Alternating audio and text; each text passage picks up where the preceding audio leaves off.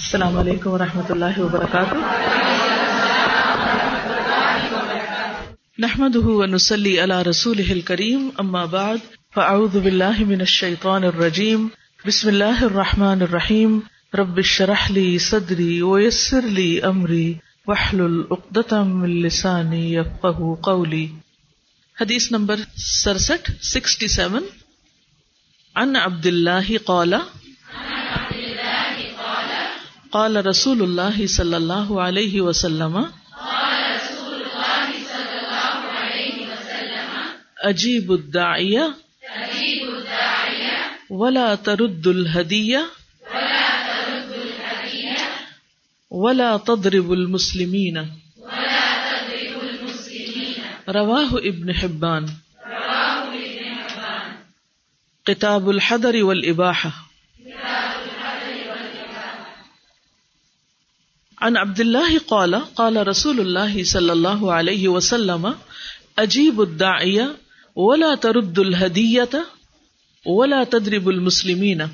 سیدنا عبداللہ رضی اللہ عنہ سے روایت ہے کہ رسول اللہ صلی اللہ علیہ وسلم نے فرمایا، دعوت دینے والے کی دعوت کو قبول کرو توحفہ مت لوٹاؤ اور مسلمانوں کو مت مارو یعنی مارو نہیں۔ حدیث کی وضاحت۔ ان عبد اللہ قال قال رسول اللہ صلی اللہ علیہ وسلم، رسول اللہ صلی اللہ علیہ وسلم نے فرمایا، عجیب الداعیہ۔ دائی کا جواب دو۔ دائی کا لفظ دعوت سے ہے۔ اور عجیب ہو یعنی ایکسپٹ کرو۔ جیسے وہ قرآن مجید میں آتا نا، اجیب دعوت الدائی میں جواب دیتا ہوں یعنی میں ایکسپٹ کرتا ہوں۔ پکارنے والے کی پکار کو دائی کی دعا کو۔ تو یہاں دائی سے مراد ہوسٹ ہے۔ کوئی بھی شخص جو آپ کو دعوت دے اور اپنے گھر بلائے، مثلا کھانے کی دعوت دے یا کوئی ولیمہ کی دعوت ہے یا کسی خاص موقع کی مناسبت سے کوئی دعوت ہے۔ تو دعوت ایک ذریعہ ہے سوشلائز کرنے کا، اکٹھے ہونے کا، آپس کی محبت بڑھانے کا۔ تو اس لیے اگر کوئی شخص آپ کو دعوت دیتا ہے، تو آپ کے ذمے آتا ہے یعنی مسلمان کا مسلمان پر حق یہ ہے کہ وہ بغیر کسی شرعی عذر کے دعوت کو نہ ٹھکرائے، اس دعوت کو قبول کرے۔ کیونکہ دعوت کا جواب دینا ایسا حق ہے جسے ترک نہیں کیا جا سکتا، چھوڑا نہیں جا سکتا۔ سن نبی داود کی ایک روایت میں آتا ہے انبی قال قال رسول اللہ صلی اللہ علیہ وسلم خمس تجب للمسلم على اخیه رد السلام و تشمیت العاطس و اجابت الدعوة و عیادت المرید و اتباع الجنائز. ابو حرارہ رضی اللہ عنہ سے روایت ہے کہ رسول اللہ صلی اللہ علیہ وسلم نے فرمایا، پانچ چیزیں مسلمان پر مسلمان بھائی کے لیے واجب ہیں یعنی ایک کے دوسرے شخص پر حق ہے یہ حقوق العباد میں سے ہیں۔ ہم کتنا ڈنڈورا پیٹتے ہیں حقوق العباد کا۔ اور یہ نہیں پتا ہوتا کہ حقوق العباد ہیں کیا۔ تو یہ حقوق العباد یا حقوق المؤمن میں سے ہے وہ کیا ہے؟ سلام کا جواب دینا۔ ابھی جیسے ہم نے پڑھا، چھینکنے والے کا جواب دینا۔ جب کسی کو چھینک آئے، تو اسے کیا کہنا چاہیے؟ الحمد للہ چھینکنے والے کو خود الحمد للہ کہنا چاہیے۔ جو سنے الحمد للہ کو، وہ کہے، یرحمک اللہ۔ یعنی جو اللہ کی تعریف کرے، اس پر اللہ کی رحمت ہو۔ وہ ایجابت الدعوہ، اور دعوت قبول کرنا۔ وہ عیادت المریض، مریض کی عیادت کرنا۔ وہ طباء الجنا جنازہ کے پیچھے چلنا۔ اسی طرح ایک اور حدیث میں آتا ہے، ابن عمر سے روایت ہے۔ قال قال رسول اللہ صلی اللہ علیہ وسلم دعوت ادا تم جب تمہیں دعوت کے لیے بلایا جائے، تو دعوت کے لیے آؤ۔ یعنی بلانے والے کی بات کو رد نہ کرو، ریجیکٹ نہ کرو، قطع تعلقی نہ کرو۔ بازو کا ایسا ہوتا ہے کہ انسان بیمار ہوتا ہے۔ تو دعوت میں پکائے جانے والے کھانے نہیں کھا سکتا۔ ہوتا نا سر؟ یا ڈائٹنگ پر ہوتا ہے، یا کوئی اور وجہ ہوتی ہے۔ تو آپ یہ کہہ کے کہ مجھے کھانا نہیں کھانا، اس لیے میں نہیں آ رہا، تو یہ کوئی معقول ریزن نہیں ہے۔ اگر نہ بھی کھانا ہو تو بھی چلا جائے، ملاقات کے لیے چلا جائے۔ زیادہ وقت نہ ہو، تھوڑی دیر کے لیے چلا جائے۔ لیکن حاضری لگائے۔ حضرت جابر سے روایت ہے کہ رسول اللہ صلی اللہ علیہ وسلم نے فرمایا کہ جسے دعوت دی جائے، اسے چاہیے کہ قبول کرے۔ پھر اگر چاہے تو کھانا کھائے اور چاہے تو چھوڑ دے۔ یعنی اگر کچھ بھی نہ کھانا چاہے تو بھی ٹھیک ہے، لیکن اس کی بھی کوئی معقول وجہ ہونی چاہیے، کوئی ریزن ہونی چاہیے۔ اگر ہر چیز نہیں بھی کھا سکتے اور میزبان اصرار کر رہا ہے، تو کچھ نہ کچھ ضرور چکھ لیں۔ کوئی آپ کو گلاس آفر کر رہا ہے، پانی کا یا کسی ڈرنک کا اور آپ کو نہیں پینا تو بھی آپ اس سے لے لیں اور میز پر رکھ دیں۔ یعنی کرٹیسی میں سے کیا ہے کہ آپ لے لیں اس کو۔ کیونکہ ہو سکتا ہے وہ غریب یہی افورڈ کر سکتا۔ ہو مثلاً اگر کوئی آپ کو ڈرنک پیش کرتا ہے اور آپ کو معلوم ہے کہ اس میں جو کلر ہے وہ آپ کی ہیلتھ کے لیے ٹھیک نہیں، یا جتنی شوگر اس میں ہوتی ہے وہ آپ کو نقصان دے گی۔ تو آپ کیا کر سکتے ہیں کہ جب وہ آپ کے سامنے لائے تو لے لیں اور رکھ دیں؟ پھر وہ اگر آپ سے پوچھے کہ آپ پی کیوں نہیں رہے تو آپ بتا سکتے ہیں کہ مجھے یہ منع ہے۔ پھر اسی طرح یہ ہے کہ کھانے میں بھی بعض اوقات ایسی چیزیں ہوتی ہیں کہ جو انسان نہیں کھا سکتا۔ بس ایک شخص جس نے کبھی مرچ نہ کھائی ہو۔ اب تو مرچیں نہ کھانے والے بھی شوق سے کھاتے ہیں۔ لیکن یہ کہ بعض لوگ بعض چیزیں نہیں پسند کرتے۔ نبی صلی اللہ علیہ وسلم بعض چیزیں نہیں کھاتے تھے، لیکن آپ نے ان کو حرام نہیں قرار دیا۔ تو ایسی صورت میں انسان اگر نہیں کھانا چاہتا، اس کی مرضی کے خلاف ہے وہ کھانا، تو نہ کھائے۔ لیکن دعوت میں ضرور جائے، کیونکہ یہ نہ سوچے کہ اچھا کھانا تو کھانا نہیں تو جانا کس لیے۔ کھانا ہی تو جانا تھا، اور کھا نہیں سکتے تو پھر دعوت کس کام کی؟ نہیں، دعوت کا مقصد الگ ہے۔ اس کا مقصد صرف کھانا کھانا نہیں ہے۔ اس کا جو اصل مقصد ہے وہ کیا ہے؟ آپ کے خیال میں کیا ہے دعوت کا مقصد؟ جب آپ کسی کو اپنے گھر بلاتے ہیں، دعوت پہ بلاتے ہیں تو آپ کے ذہن میں کیا ہوتا ہے؟ کیوں بلا رہے ہیں؟ جی ملاقات کے لیے اور کیا ریزن ہوتی ہے؟ آپ بتائیے ہاں؟ اچھے تعلقات کے لیے اور محبت بڑھانے کے لیے پیچھے؟ جی ہاں بعض اوقات تعلقات میں تھوڑی سی دوری آ جاتی ہے رشتے دار ایک دوسرے سے خفا خفا رہنے لگتے ہیں، کیونکہ بازو کا ریزن کچھ بھی نہیں ہوتی ایسی شیطان وسو سے ڈالنے لگتا ہے۔ وہ تو تم سے ناراض ہوگا، اسی لیے آج تک اس نے شکل نہیں دکھائی یا کوئی وجہ ہوگی۔ حالانکہ کوئی وجہ نہیں ہوتی۔ تو ان وسوسوں کو اور ان چیزوں کو دور کرنے کے لیے بھی ایک اچھا موقع ہوتا ہے، تعلقات کی تجدید کے لیے۔ یعنی ایک طرح سے دوری آنے لگتی ہے۔ اور جب آپ دیکھتے کہ مثلاً آپ کا کوئی رشتے دار یا دوست ایک عرصے دراز کے بعد آپ کے شہر میں اور آپ کو معلوم ہوتا تو آپ عام طور پہ کیا کہتے ہیں؟ چائے پہ یا کھانے پہ یا ملاقات کے لیے بلا لیتے ہیں یا چلے جاتے ہیں۔ تو یہ ایک اسلامی اخلاق کا حصہ ہے۔ ٹھیک ہے؟ اور کیا وجہ ہوتی ہے؟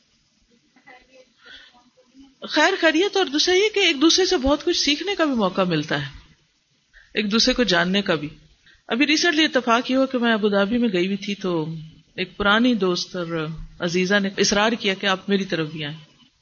میں نے کہا کہ اچھا کوشش کرتی ہوں، دیکھتی ہوں کیا ہوتا ہے۔ یعنی چونکہ انسان اکیلا نہیں ہوتا سفر پر، اور بھی لوگ ساتھ ہوتے ہیں، تو بازو کا آپ اپنی مرضی سے ڈیسیزن نہیں لیتے، سب کو ساتھ لے کے چلنا ہوتا انہوں نے ایک اور اٹریکشن دی، آپ آئے میں آپ کو کچھ ایکسرسائز سکھاؤں گی۔ تو میں نے کہا کہ یہ تو دعوت ضرور قبول کرنی چاہیے، کیونکہ ضروری نہیں ہوتا کہ کھانے کی دعوت پہ بلائے تو جائے۔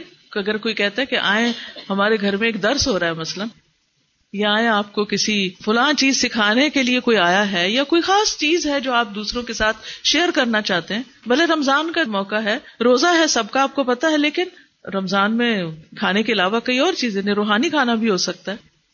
تو بہرحال میں نے کہا چلی جاتی ہوں۔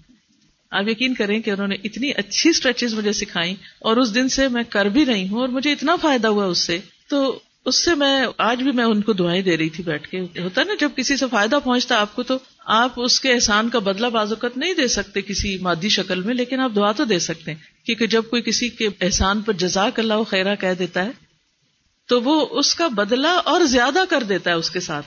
تو ہم ایٹ لیسٹ کسی بھی موسن کے لیے دعا ضرور کر دیں۔ تو آپ کو نہیں معلوم کہ آپ کسی کی دعوت ایکسپٹ کریں تو آپ کو اللہ تعالیٰ وہاں سے کیا خیر پہنچائے یا آپ کے ذریعے ان کو کیا خیر پہنچائے۔ اگر آپ اکیلے بیٹھے ہیں، دنیا سے آپ نے بے رغبتی کر لیا اور کسی غار میں جا کے چھپ گئے ہیں اور وہاں اللہ اللہ کر رہے ہیں، نہ آپ کسی کو کوئی فیض پہنچا رہے ہیں، نہ آپ کو کوئی فیض پہنچا رہا ہے، نہ آپ کسی سے محبت کرتے ہیں، نہ کوئی آپ سے محبت کرتا ہے، تو یہ کوئی دینی طریقہ نہیں ہے۔ ہمارے دین میں ایک طرف جہاں اللہ کے حقوق ہے وہاں دوسری طرف بندوں کے حقوق بھی ہیں۔ اور اگر کوئی خلوص دل کے ساتھ آپ کو دعوت دے رہا ہے، اور آپ کو پتا ہے کہ وہ آپ کو کچھ دے نہیں سکتا یا وہ اس اسٹینڈرڈ کا نہیں کھاتا جو آپ کھاتے ہیں اپنے گھر میں، یا اللہ نے جو آپ کو دیا یا اس کے بیٹھنے کی جگہ ویسی نہیں ہے جو اللہ نے آپ کو دی ہے، تو بھی اپنے سے رتبے میں، مرتبے میں، مال و دولت میں، یا کسی بھی اعتبار سے اگر کوئی کم ہے تو اس کی دعوت بھی قبول کرنی چاہیے۔ یہ اصل میں کیا ہے ایک طرح سے؟ یعنی ایک کنیکشن ظاہر کرتا ہے۔ پھر اسی لیے روزہ دار ہونے کے باوجود بھی دعوت قبول کرنی چاہیے۔ عبداللہ بن عمر کہتے ہیں کہ رسول اللہ صلی اللہ علیہ وسلم نے فرمایا، دعوت کے لیے جب کوئی بلائے تو قبول کر لو۔ نافع کہتے ہیں کہ عبداللہ بن عمر شادی کی دعوت ہوتی یا شادی کے علاوہ کوئی دعوت ہوتی۔ وہ اس میں روزہ دار ہونے کے باوجود چلے جاتے بعض لوگ نفلی روزے رکھتے ہیں، ایک دن روزہ رکھتے ہیں، ایک دن نہیں رکھتے، یا سوموار جمعرات کا رکھتے ہیں، یا مہینے میں تین روزے رکھتے ہیں۔ اور ان کا وہ معمول ہوتا ہے، وہ اس کو چھوڑنا نہیں چاہتے۔ اور اتنے میں کوئی بیچ میں ایسی دعوت آ جاتی ہے کہ جس کو بھی نہیں چھوڑا جا سکتا۔ تو ایسی صورت میں اگر آپ کی روزے کی روٹین ہے تو آپ بتا دیجیے کہ میں آ جاؤں گی، لیکن میں روزے سے ہوں۔ حتیٰ کہ روزہ اگر نفلی ہے تو دعوت پر اس کو بھی وہاں افطار کیا جا سکتا ہے، دن کے وقت بھی۔ یہاں تک کی اجازت ہے۔ یعنی اگر آپ نفلی روزے سے، اور کوئی آپ کو کہتا ہے کہ کھائیے، اور وہ کھا رہا ہے، تو آپ ساتھ شریک ہو جائیں۔ جی۔ جی روزہ کھول سکتے ہیں اس وقت۔ نفلی روزہ، فرض نہیں۔ اچھی طرح سن لیجیے ورنہ مجھ پہ فتوا آ جائے گا کہ یہ۔ اگر آپ نے فرض کی قزا رکھی ہوئی ہے تو بھی نہ توڑے ٹھیک ہے، لیکن نفلی روزہ، روٹین کا روزہ جیسے آپ رکھتے ہیں۔ پھر اسی طرح جب دعوت کا اہتمام ہو تو اس میں ہر طبقے کے لوگ ہونے چاہیے۔ یعنی اگر مسر خاندان کی دعوت ہے تو امیر غریب سب۔ اسی طرح آپ کی تعلق داری میں ہر طرح کے لوگ ہیں، کوئی بڑے مرتبے والے ہیں، کوئی آپ کی برابری کے لوگ ہیں، کوئی آپ سے کم تر درجے کے ہیں، تو ان سب کو بلایا جا سکتا ہے۔ ابو حرارا کہتے ہیں، جس ولیمہ میں عمرا کی دعوت ہو اور غربا نہ بلائے جائیں، وہ کھانا سب سے زیادہ برا کھانا ہے۔ یعنی جس میں صرف اور صرف امیر لوگوں کو دعوت دی جائے۔ پھر دعوت قبول نہ کرنا ریجیکٹ کر دینا اللہ اور اس کے رسول کی نافرمانی۔ ابو ہرارا کہتے ہیں کہ جو شخص دعوت چھوڑ دے یعنی قبول نہ کرے، گویا اس نے اللہ اور اس کے رسول کی نافرمانی کی۔ لیکن کون سی دعوت چھوڑی جا سکتی؟ کس دعوت میں انسان نہ جائے تو کوئی بات نہیں، یا نہیں جانا چاہیے۔ ابن عمر نے ایک مرتبہ ابو ایوب رضی اللہ عنہ کی دعوت کی۔ ابن عمر کون ہے؟ کس کے بیٹے؟ عمر رضی اللہ تعالیٰ عنہ کے، عبداللہ بن عمر۔ تو انہوں نے ابو ایوب کی دعوت کی۔ ابو ایوب کون تھے؟ جن کے گھر میں حضور صلی اللہ علیہ وسلم نے قیام فرمایا تھا۔ مدینہ میں جب آپ ہجرت کر کے گئے تھے۔ ابو ایوب انصاری جن کو کہتے ہیں۔ ان کے گھر گئے۔ ان کے گھر میں، کن کے گھر میں؟ ابن عمر کے گھر میں دیوار پر پردہ پڑا ہوا دیکھا۔ تو ابن عمر نے تھوڑی ایکسکیوز پیش کی کہ ہمیں عورتوں نے مجبور کر دیا ہے۔ تو ابو ایوب کہتے ہیں کہ اور لوگوں کے متعلق تو مجھے اس کا خطرہ تھا، لیکن تمہارے بارے میں مجھے خیال نہیں تھا کہ تم بھی یہ کرو گے۔ واللہ، میں تمہارے یہاں کھانا نہیں کھاؤں گا۔ اب یہ نہیں ملتا کہ اس پردے پہ کیا تھا۔ آبیسلی کوئی ایسی چیز ہوگی کہ جو شریعت کے خلاف ہوگی، ورنہ خالی پردہ لٹکانے میں تو ممانعت نہیں ہے۔ پردے کے کئی مقاصد ہوتے ہیں۔ تو انہوں نے کہا کہ میں تمہارے یہاں کھانا نہیں کھاؤں گا۔ یعنی کہ لوگوں کے درجے ہوتے ہیں نا۔ یہاں یہ بات غور سے سنیے۔ لوگوں کے درجے ہوتے ہیں۔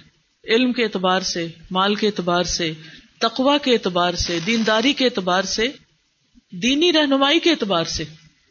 ایک عام سیدھا سادہ مسلمان دیندار ہے، اس کی بات کچھ اور ہے، اس کو اتنی دین کی سمجھ نہیں ہے، اس کا معاملہ کچھ اور ہے، اس سے آپ اور طرح ڈیل کریں گے۔ لیکن ایک شخص جس کو اچھی طرح دین کی سمجھ ہے اس سے آپ کی ایکسپیکٹیشن کچھ اور ہوگی۔ اس سے آپ اور طرح ڈیل کریں گے۔ تو جب ابو ایوب نے دیکھا کہ ابن عمر نے ایسا کیا ہے، تو ابن عمر کا مقام بہت بڑا تھا۔ خود حضرت عمر کے بیٹے ہونے کے علاوہ عبداللہ بن عمر جو ہیں، حدیث کی روایت آپ دیکھیے اور ایک خاص ان کا مقام ہے، علم کی دنیا میں تقوا میں، زہد میں، عبادت میں۔ تو ان سے یہ ایکسپیکٹ نہیں کیا جا سکتا تھا کہ ان کے گھر میں ایسی کوئی چیز ہو۔ تو اس پر انہوں نے ان سے بائک آؤٹ کیا، ناراضگی کی اور جا کر واپس آ گئے۔ پھر اسی طرح عمر رضی اللہ تعالیٰ عنہ کے آزاد کردہ غلام اسلم تھے۔ وہ کہتے ہیں کہ حضرت عمر جب شام گئے، کب گئے تھے؟ جب بیت المقدس فتح ہوا تھا۔ تو عیسائیوں کے ایک آدمی نے اس وقت آپ کے ہاتھ میں کنجیاں دی گئی تھی نا بیت المقدس کی۔ تو ان کے ایک آدمی نے آپ کے لیے دعوت کا اہتمام کیا۔ کہا کہ میں چاہتا ہوں کہ آپ اور آپ کے ساتھی ہمارے پاس آئیں اور ہماری عزت افزائی کریں۔ اچھا یہ جو دعوت قبول کرنا ہے، یہ دراصل دوسرے کی عزت افزائی کرنا ہے۔ تو یہاں پر وہ ریزن بھی بتاتا ہے۔ اور یہ عیسائیوں کے بڑے لوگوں میں سے تھا۔ تو حضرت عمر نے فرمایا کہ تمہارے گرجوں میں لگی ہوئی تصویروں کی وجہ سے ہم ان میں داخل نہیں ہوں گے۔ ہو سکتا ہے اس نے دعوت جو ہے وہ چرچ کے اندر کی ہو اور اس کے اندر ایسی تصاویر تھی۔ اب حضرت عمر وہاں نہیں گئے۔ اس کا یہ مطلب نہیں کہ کوئی اور بھی کسی چرچ میں قدم نہیں رکھ سکتا، یا جا کے دیکھ نہیں سکتا، یا کسی سے بات نہیں کر سکتا، یا کسی ایسی جگہ پر انٹر نہیں ہو سکتا۔ یہاں کس چیز کا فرق ہے؟ حضرت عمر کے مقام مرتبے کا۔ کیونکہ وہ مسلمانوں کے خلیفہ ہیں۔ فاتح بھی ہیں، مسلمانوں کے امیر بھی ہیں، اور حضرت عمر کا اپنا ایک مزاج بھی ہے۔ تو لوگ آنکھیں بند کر کے حضرت عمر کے پیچھے چلنے والے ہیں۔ اب اگر حضرت عمر ایسی جگہ پر داخل ہوتے ہیں تو اس کا مطلب کیا ہے کہ باقی سارے عوام وہی کچھ کرنے لگیں گے؟ کیونکہ لیڈرز کے اوپر ایک بہت بڑی ذمہ داری عائد ہوتی ہے۔ جو کچھ وہ کرتے ہیں ان کے فالوئر وہی کرنے لگتے ہیں۔ تو اس لیے انہوں نے اس لیول پر اس دعوت کو ریفیوز کر دیا اور اس کی ریزن بھی بتا دی کہ میں اس وجہ سے نہیں آؤں گا۔ تو جب آپ کسی کی دعوت پر نہ جائیں تو بھی وجہ بتا دیں۔ جا کر واپس آ جائیں تو بھی وجہ بتا دیں۔ اور وہ وجہ واقعی کوئی معقول وجہ ہونی چاہیے۔ خصوصی طور پر اگر کسی مجلس میں اللہ کے احکامات کا مذاق اڑایا جا رہا قرآن مجید میں بھی آپ نے پڑھا تھا۔ جس میں آتا ہے نا کہ اگر تم دیکھو کہ کسی مجلس میں بیٹھ کر لوگ اللہ کی آیات کا مذاق اڑا رہے ہیں، تو تم وہاں مت بیٹھو، وہاں سے اڑ جاؤ۔ پھر دیکھو کہ اگر وہی لوگ کسی اور بات میں لگ گئے مذاق اڑانا چھوڑ دیا انہوں نے، تو پھر وہاں بیٹھ سکتے ہو۔ یعنی مراد یہ ہے کہ لوگوں سے بائک آؤٹ نہیں کرنا۔ کس چیز سے بائک آؤٹ کرنا ہے؟ غلط کام سے۔ ٹھیک ہے؟ پھر اسی طرح ابو مسعود کہتے ہیں کہ ایک آدمی نے ان کے لیے کھانا تیار کیا اور ان کو دعوت دی۔ تو انہوں نے پہلے پوچھا کہ کیا تمہارے گھر میں کوئی تصویر تو نہیں لٹکی ہوئی؟ تو انہوں نے کہا کہ ہاں۔ تو انہوں نے کہا کہ میں معذرت خواہ ہوں، میں ایسی جگہ نہیں جا سکتا۔ تو انہوں نے وہ ہٹا دی تو پھر اس کے بعد ابو مسعود نے دعوت قبول کر لی۔ پھر اسی طرح جس دسترخوان پر حرام چیز ہو، جیسے شراب ہو، تو اس پر بھی نہیں بیٹھنا چاہیے، یا وہ دعوت بھی قبول نہیں کرنی چاہیے۔ جابر بن عبداللہ کہتے ہیں کہ رسول اللہ صلی اللہ علیہ وسلم نے فرمایا، جو شخص اللہ اور یوم آخرت پر ایمان رکھتا ہے، وہ ایسے دسترخوان پر نہ بیٹھے جس میں شراب پی جا رہی ہو۔ کیوں منع کیا گیا اس سے کیوں منع کیا گیا؟ حرام کے قریب نہیں جانا چاہیے، کیونکہ جب انسان قریب جانے لگتا ہے تو پھر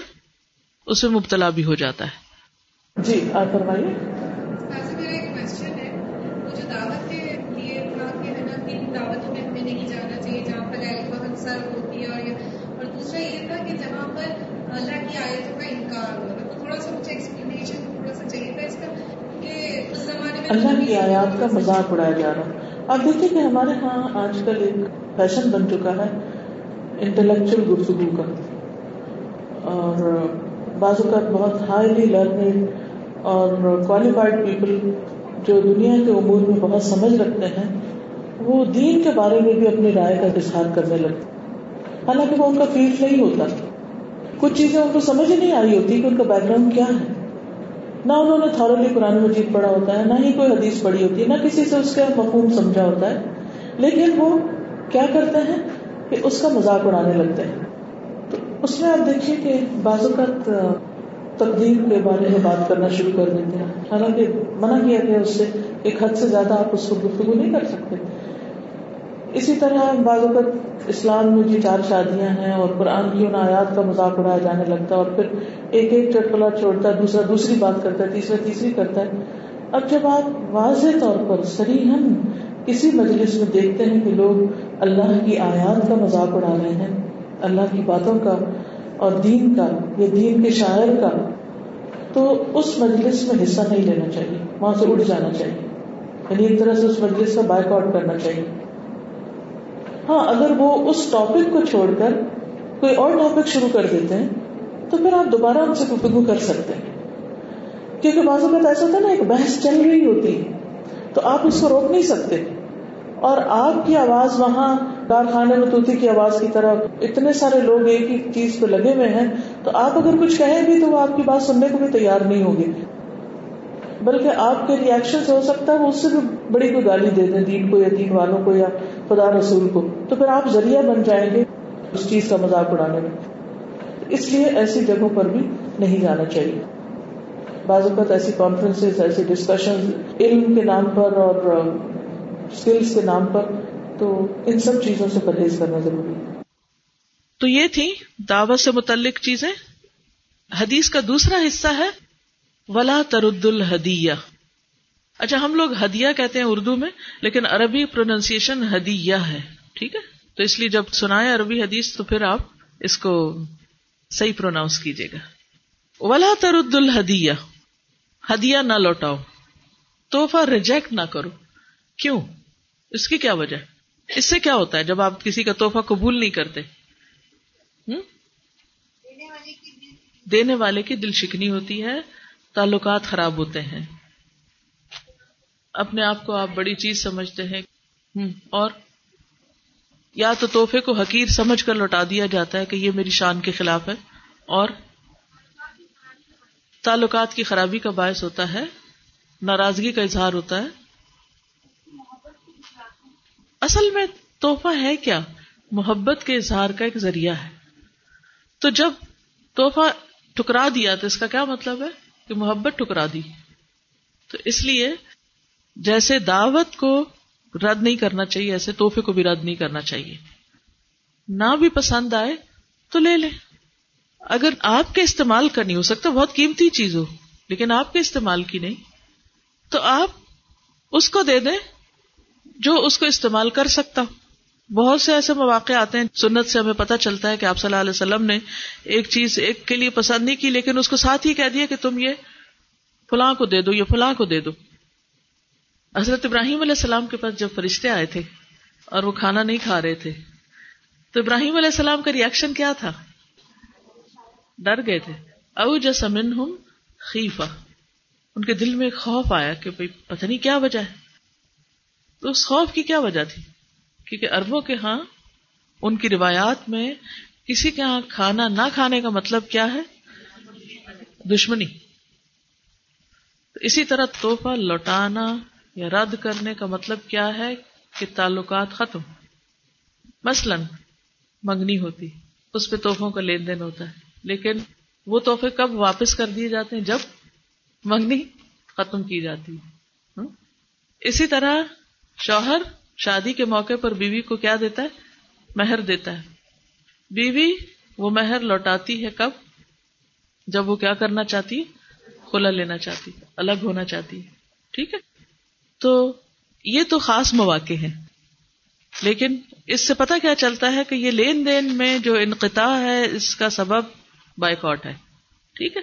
تو عام مواقع پر بھی یہی اصول اپلائی ہوتا ہے۔ جی؟ دیکھیے وہ معاف کرنے کی بات آتی۔ ہے لوٹانا یہاں ایک خاص کانٹیکس میں لوٹانے کی بات کر رہی ہوں میں۔ لوٹانے میں اور معاف کرنے میں بڑا فرق ہے۔ نہ لینا۔ معاف کرنے سے مراد کیا ہے؟ نہ لینا۔ یعنی کہ اس نے نہیں دیا تو وہ کہ اچھا کوئی بات نہیں، آپ رکھے میں نہیں لیتی۔ ٹھیک ہے؟ یہ معاف کرنا۔ لیکن لینے کے بعد پھر یہ کہہ کے دینا کہ یہ ہے آپ کا مہر اور میں آپ کے ساتھ رہنا نہیں چاہتی۔ کیونکہ خلا کی شرائط میں سے ہے کہ جو لیا ہوا واپس دیا جائے۔ ورنہ تو توحفہ دے کے واپس لینا کیا ہے؟ جیسے کتے کا کہہ کر کے اس کو خود ہی چاٹ لینا۔ انتہائی مکرو فیل اتنی گندی چیز ہے کہ کسی کو دے کے پھر اس سے کہنا واپس لاؤ۔ جی۔ جی ہاں۔ وہ ٹھیک ہے۔ مثال کے طور پر آج کل شادی کارڈ کے اوپر لکھا ہوا ہوتا ہے کہ نو گفٹ یا no boxes no box gift something like that تو اس میں کیا ہے کہ ٹھیک ہے، وہ ان کی اپنی چوائس ہے۔ آپ نے دیا نہیں ان کو کہ وہ آپ کو اس وقت واپس دے رہے ہیں۔ سمجھیے رد کرنے کو۔ رد کرنا کیا ہے؟ لے کر واپس دینا۔ دیکھ کر واپس لوٹانا۔ پسند نہیں آیا۔ جی۔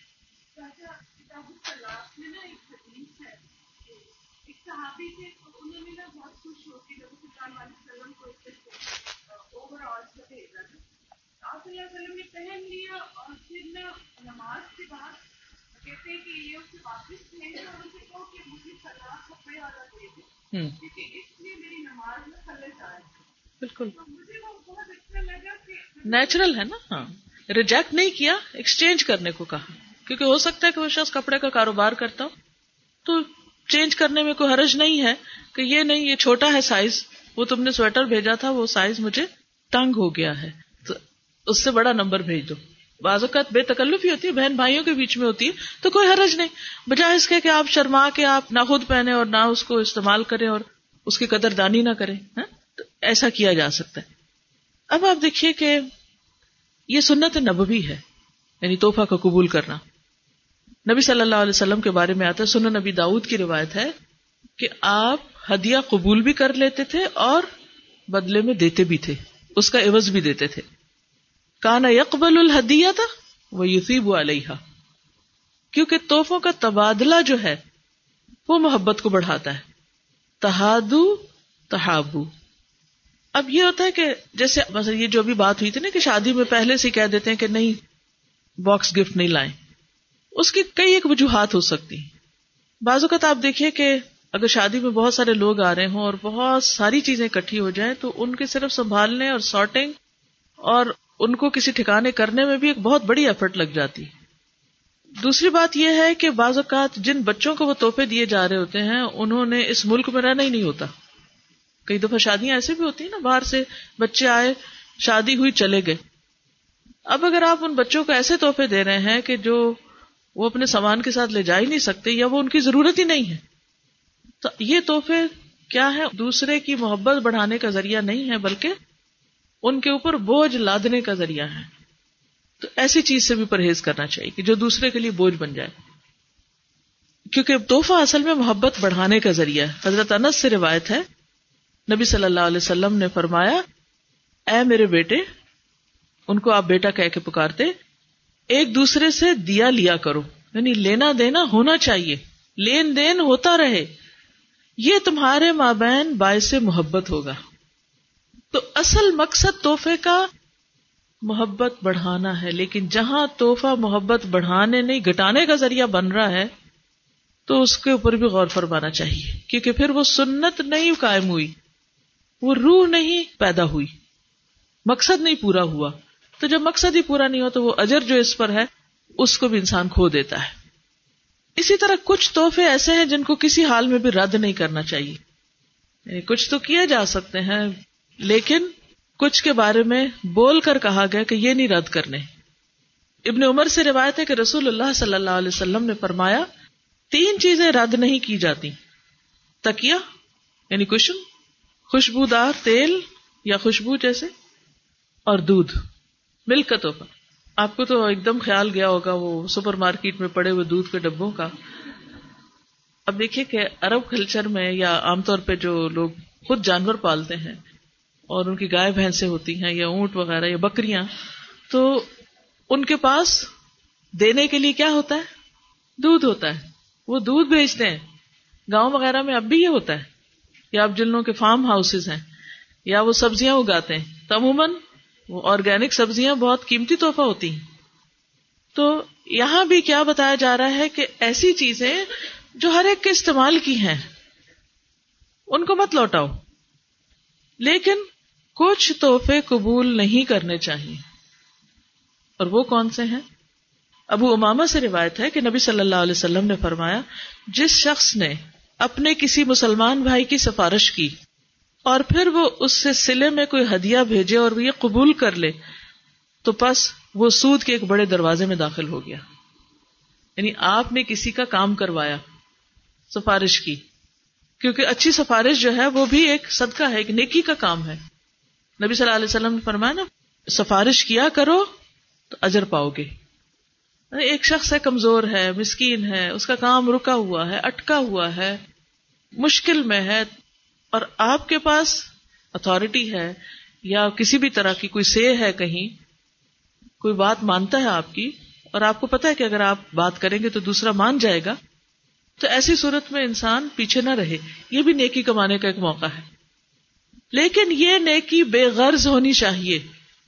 کسی مظلوم کی مدد کر کے پھر آپ اس سے کچھ قبول کرنے نہ بیٹھ جائیں، یا آس لگا کے نہ بیٹھے بلکہ وہ کچھ دے بھی تو اسے نہ لیں، کیونکہ وہ رشوت میں آتا ہے۔ سود میں نہیں آتا، رشوت میں آتا، لیکن یہاں یہ کیا فرمائے سود کے ایک بڑے دروازے میں داخل ہو گیا۔ یعنی یہ بھی ایک طرح سے حرام چیزوں میں سے، جیسے سود حرام ہے، تو رشوت بھی حرام ہے۔